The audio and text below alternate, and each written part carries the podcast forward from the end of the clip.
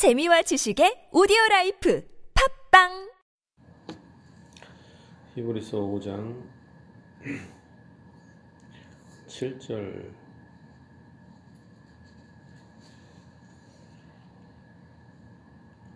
7절 한 구절 5장 7절 같이 읽도록 하겠습니다.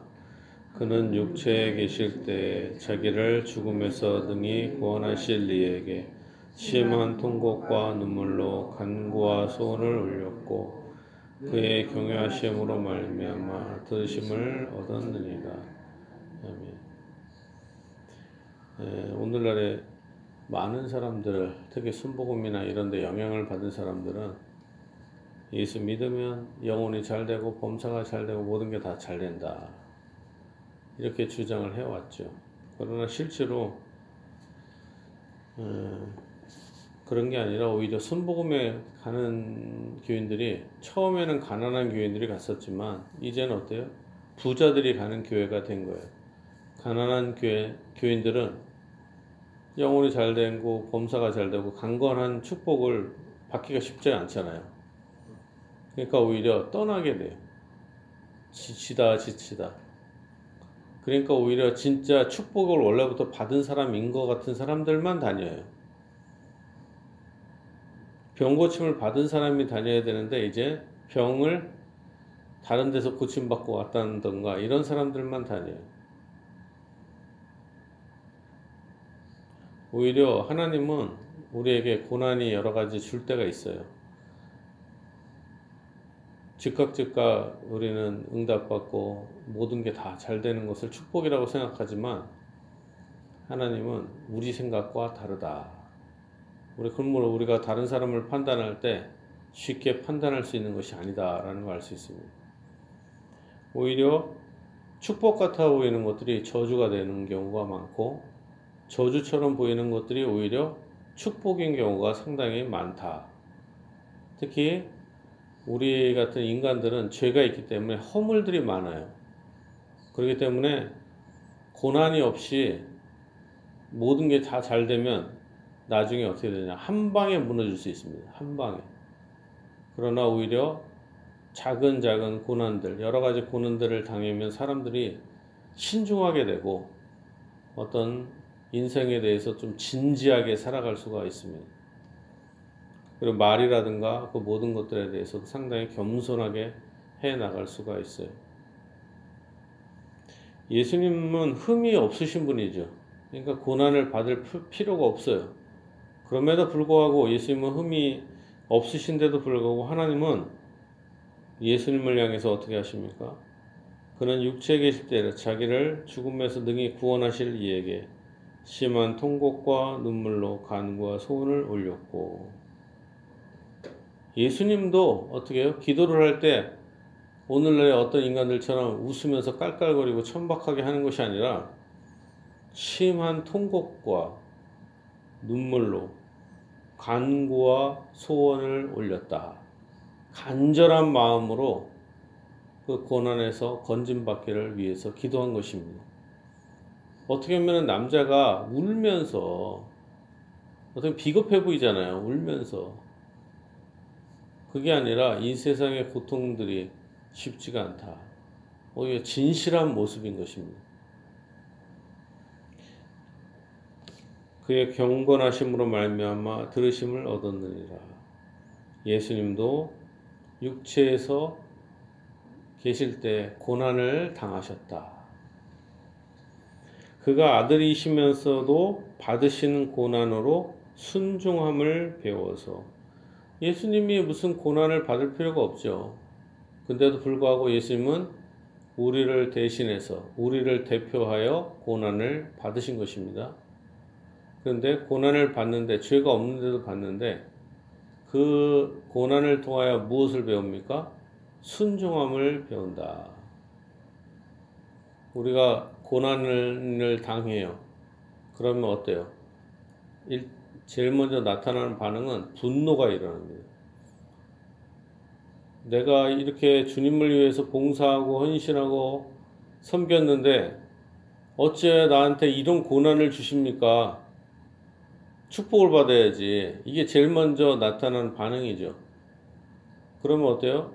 분노가 일어나지. 아니, 내 주님을 위해서 헌신했는데 이게 뭡니까? 그러면 얼마나 분노가 일어나요. 그러나 오히려 하나님의 뜻은 선을 행하면서 고난을 받기를 원하신다. 우리가 그걸 분명히 명심해야 될 것입니다. 우리가 축복을 받는 과정도 이 고난이 없이는 예, 축복이 없다라는 것입니다. 그리고 고난을 온전히 잘 감당하고 견뎌야 견뎌야 축복이 축복답다라는 것이죠. 봄, 여름, 가을, 겨울이 있어요. 근데 겨울이 있습니다. 다 이게 쓸데없는 계절인 것 같아도 다 필요한 계절이에요. 나무에게나 곡식에게나 다 필요하고 그래서 이 어려운 계절, 고난의 계절에 오히려 자기를 돌아볼 수가 있습니다. 아, 내가 이런 죄가 있고 나의 약점이 이렇고 그리고 예수님도 흠이 없는데도 불구하고 여기서 순종함을 배웠잖아요. 머리로만 아는 것이 아니라 예수님 뭐예요? 육체로 아 진짜 배고픈 게 이런 거구나. 인, 진짜 고난이 이런 거구나. 오히려 체험하게 되신 것입니다. 그러면서 참다운 순종을 하게 됐죠. 우리가 모든 것이 잘 될 때 믿음이 있어 보이지만 그러나 막상 어려움들이 닥치면 우리의 믿음은 아무것도 아닌 존재에 불과하구나 깨닫게 됩니다. 예수님도 엄청나게 연약하셨습니다. 그렇지만 이 고난 속에서 순종함을 배웠다.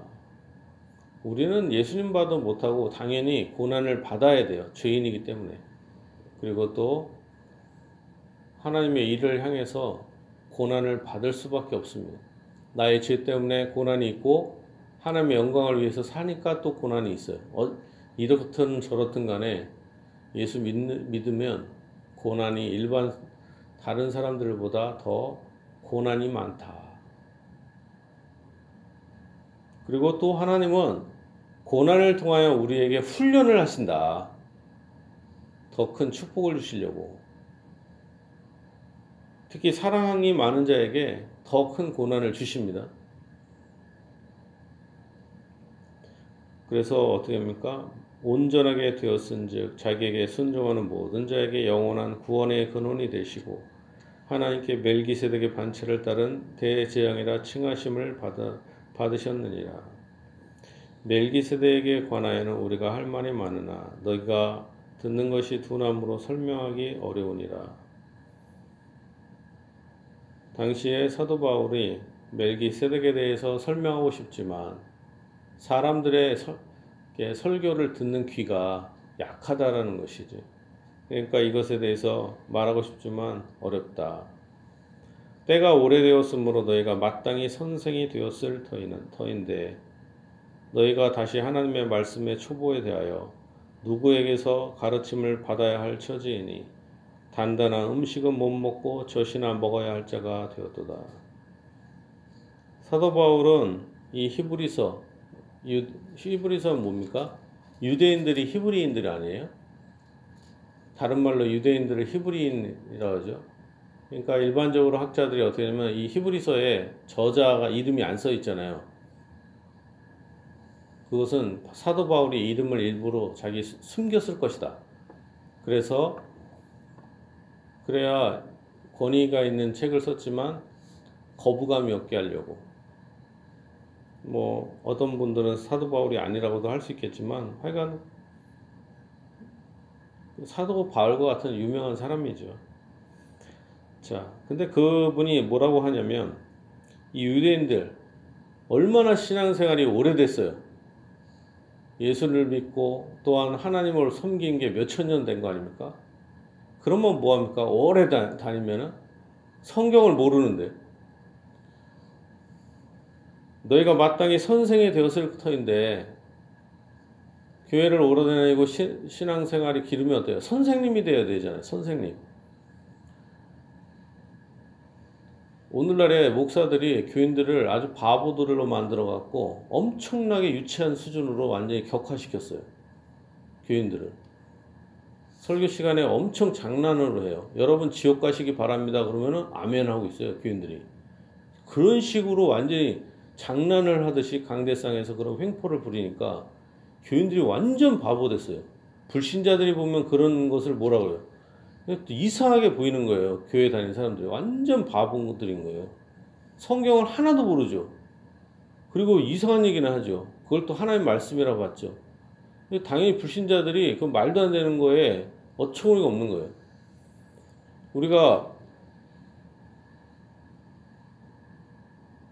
우리 우수영 교회가 100년이 되면 뭐합니까? 교인들이 성경을 모르는데 우리가 신앙생활을 몇십 년이 됐습니다. 그러면 성경에 여기 말씀대로 뭐 돼요? 너희가 오래 다녔으면 뭐가 돼야 됩니까? 선생이 되어야 된다. 그래야 되죠. 너희가 평신도와 목사의 그 그게 아니라 교회를 오래 다녔으면 최소한 그 불신자들이 물어보면 선생님처럼 짝짝짝짝 대답을 해야 되잖아요. 근데 뭐 성경을 몰라. 얼마나 답답합니까? 애들처럼. 너희가 선생이 마땅히 선생이 되었을 터인데 저는 꿈이 우리 교인들이 이 말씀대로 진짜 성경 선생이 다 되었으면 좋겠다. 100, 100년에 걸맞는 성경 선생들이 오래됐으니까 너희가 마땅히 선, 선, 선생이 되었을 터인데 너희가 다시 하나님의 말씀에 초보에 대하여 누구에서 가르침을 받아야 할 처지이니 단단한 음식은 못 먹고 젖이나 먹어야 할 자가 되었도다. 단단한 음식과 젖의 차이가 뭘까요? 젖은 부들부들한 거죠. 우리가 불신자들한테 설교할 때 어떻게 해요? 어떻게 구원받으면 오직 믿음으로 구원받습니다. 예수 믿으면 만사 형통합니다. 막 이런 식으로 전도를 하잖아요, 일반적으로. 하나님은 좋으신 분이고, 와, 이렇게 축복이 있고. 사실 고난에 대해서 얘기 안 하잖아요, 고난에 대해서. 그러나 뭐예요? 예수 믿는 게 오래되었으면 이제 고난에 대해서도 말, 말할 수 있고 견딜 수 있는 수준이 돼야 된다는 거죠. 우리가 100년이 된 교회예요. 그러면 어때요? 맨날 애들처럼 좋은 거, 목사가 축복이나 해주고, 사탕 주고, 이렇게 얼르고, 막 이런 것만 주일학교 수준의 설교들을 하고, 주일학교 선생, 선생과 같은 애, 설교를 하면 주일학교 애들처럼 에 좋아하고 이 정도의 수준이 아니라 우리 같이 이제 고난을 받읍시다. 예수 그리스도를 위하여 받, 복을 받을 생각만 하는 게 아니라 내 자신을 드리고 헌신하고 같이 고난을 받읍시다. 이런 얘기도 감당할 수 있는 수준이 되어야 되지 않겠어요?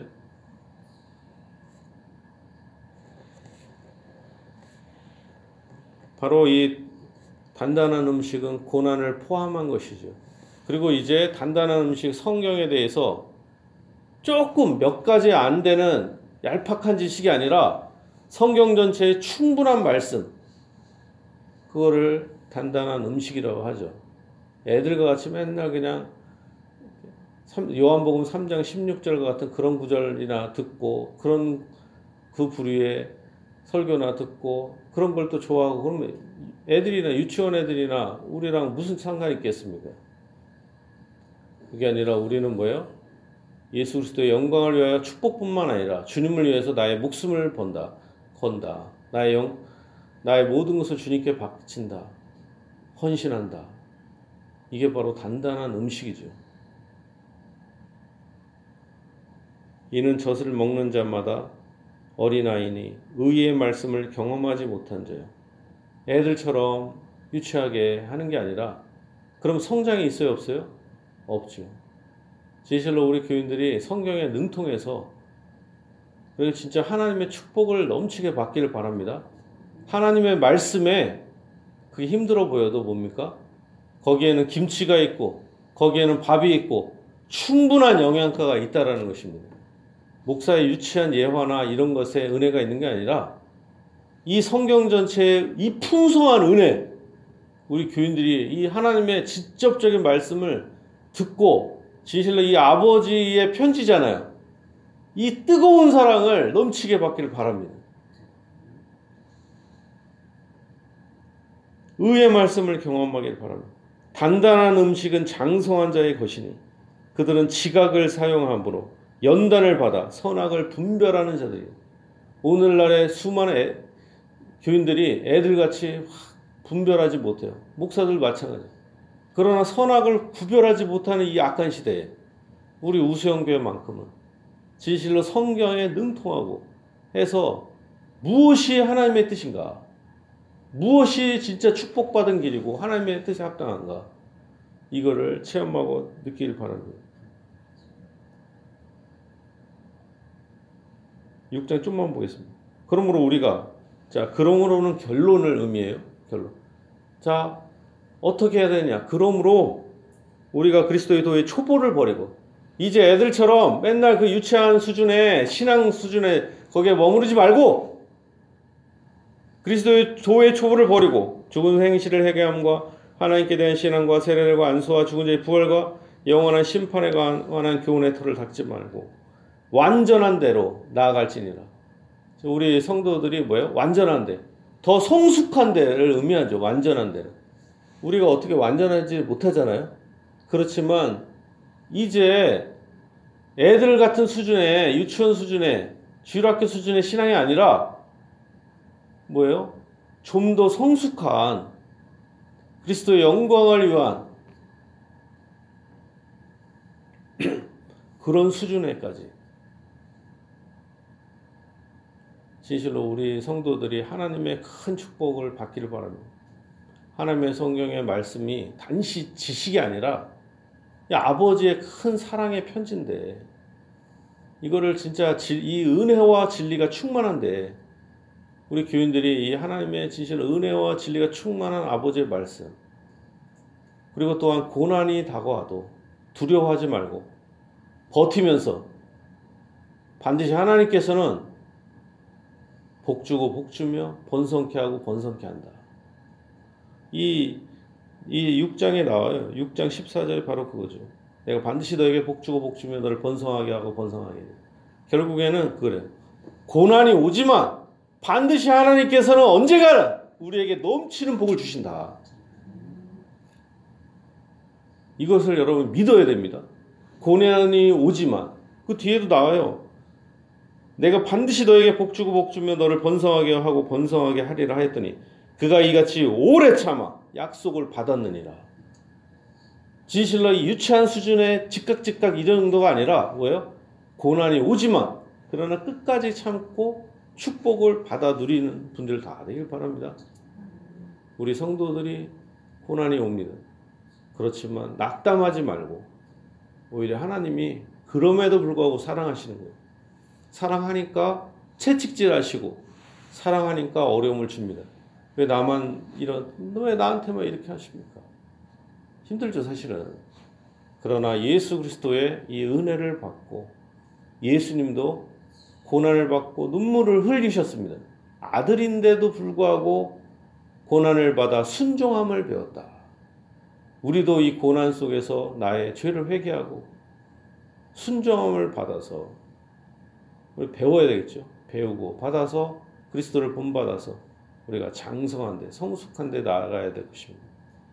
이게 단순히 축복만 고난 없이 축복만이 아니라 예수 믿으면은 고난도 따라오지만 그러나 하나님께서는 반드시 역전시켜서 큰 축복으로 우리를 인도해 주실 것이다. 이걸 믿어야 될 것입니다. 진실로 우리 모든 성도들이 성경에 능통하고 성경의 선생이 되고 또한 하나님의 축복의 장소, 완전한 데, 성숙한 데 나아가서 성령의 열매가 풍성히 맺히는 모든 성도들 다 되기를 예수님의 이름으로 축복합니다.